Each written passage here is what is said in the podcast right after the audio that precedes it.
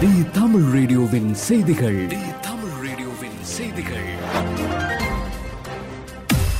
செய்திகள் வாசிப்பவர் பிரியா அம்பிகை பாலன். முக்கிய செய்திகள்.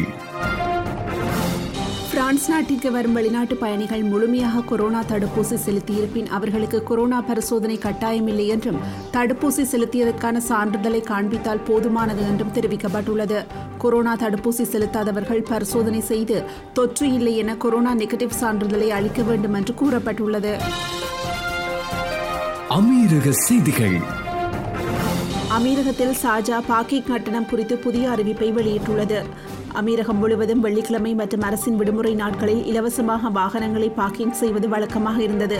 ஆனால் தற்போது ஷாஜாவில் பிப்ரவரி பதினான்காம் தேதி முதல் வாரத்தின் ஏழு நாட்களிலும் மம்சார் கோனிச் மற்றும் அல்கான் பகுதிகளில் கட்டணம் செலுத்தி பார்க்கிங் செய்து கொள்ளும் சேவையை ஷாஜா அறிமுகப்படுத்தியுள்ளது.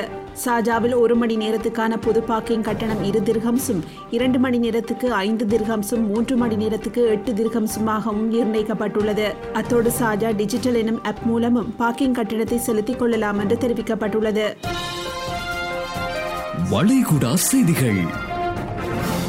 வளைகுடா நாடான பஹ்ரைன் தற்பொழுது பத்து வருட கோல்டன் ரெசிடென்சி விசாவை அறிமுகப்படுத்தியுள்ளது. உள்துறை அமைச்சகத்தால் அறிவிக்கப்பட்ட இந்த கோல்டன் ரெசிடென்சி விசா காலவரையின்றி புதுப்பிக்கப்படும் என குறிப்பிடப்பட்டுள்ளது. மேலும் இந்த விசாவின் மூலம் பஹ்ரைனில் பணிபுரியும் உரிமை, வரம்பற்ற என்ட்ரி மற்றும் எக்ஸிட் மற்றும் நெருங்கிய குடும்ப உறுப்பினர்களுக்கான ரெசிடென்ஸ் உரிமை ஆகியவை பெறலாம் என தெரிவிக்கப்பட்டுள்ளது. இது குறித்து வெளியிடப்பட்டுள்ள அறிக்கையில், கோல்டன் ரெசிடென்சி விசா முதலீட்டாளர்கள், தொழில் முனைவோர் மற்றும் பஹ்ரைனின் தற்போதைய வெற்றிக்கு பங்களிக்கக்கூடிய மிகவும் திறமையான நபர்களை ஈர்ப்பதை நோக்கமாக கொண்டுள்ளது என தெரிவிக்கப்பட்டுள்ளது. இந்த விசாவிற்கு தகுதி பெற ஒருவர் பஹ்ரைனில் குறைந்தபட்சம் ஐந்து வருடங்கள் வசித்திருக்க வேண்டும் மற்றும் சராசரியாக மாதம் ஒன்றுக்கு இரண்டாயிரம் பஹ்ரைன் தினார் சம்பளம் ஐந்து வருடங்களில் பெற்றிருக்க வேண்டும் என்பது குறிப்பிடத்தக்கது. ஒரு குறிப்பிட்ட மதிப்புக்கு மேல் பஹ்ரைனில் சொத்துக்களை வைத்திருக்கின்றவர்களும் நான்காயிரம் தினார் மாதம் பெறும் ஓய்வு பெற்றவர்களும் சில நிபந்தனைகளை பூர்த்தி செய்யும் மிகவும் திறமையான நபர்களும் இந்த விசாவை பெற தகுதி பெறுவார்கள் எனவும் தெரிவிக்கப்பட்டுள்ளது. இந்திய செய்திகள். ஆந்திர மாநிலம் விசாகப்பட்டினத்தில் உள்ள கொங்கையூர் என்ற கிராமத்தில் கடந்த இரண்டு ஆண்டுகளாக பறிமுதல் செய்யப்பட்ட கஞ்சா தீயிட்டு அளிக்கப்பட்டுள்ளது. பல்வேறு இடங்களில் இருந்து பறிமுதல் செய்யப்பட்ட ஐநூறு கோடி மதிப்பிலான கஞ்சாவை ஆந்திர போலீசார் ஒரே இடத்தில் தீ வைத்து அளித்துள்ளனர். சுமார் இரண்டு லட்சம் கிலோ எடையுள்ள கஞ்சாவை அளிக்கும் காட்சி ட்ரோன் கேமரா மூலம் வீடியோ எடுக்கப்பட்டுள்ளது. இந்த வீடியோ தற்போது சமூக வலைதளங்களில் வைரலாகி வருகின்றது. இலங்கை செய்திகள். வெளிநாடுகளிலிருந்து இலங்கைக்கு வருகை தரும் சுற்றுலா பயணிகளின் எண்ணிக்கை தொடர்ச்சியாக அதிகரித்து வருவதாக சுற்றுலா அபிவிருத்தி அதிகார சபை தெரிவித்துள்ளது. பிப்ரவரி மாதம் முதல் பத்து நாட்களுக்குள் சுமார் முப்பதாயிரம் சுற்றுலா பயணிகள் இலங்கைக்கு வருகை தந்துள்ளனர்.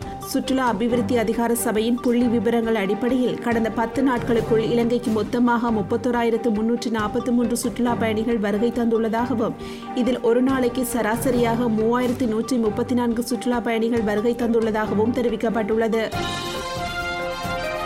விளையாட்டுச் செய்திகள். எட்டாவது ப்ரோ கபடி லீக் போட்டிகள் பெங்களூரில் நடைபெற்று வருகின்றது.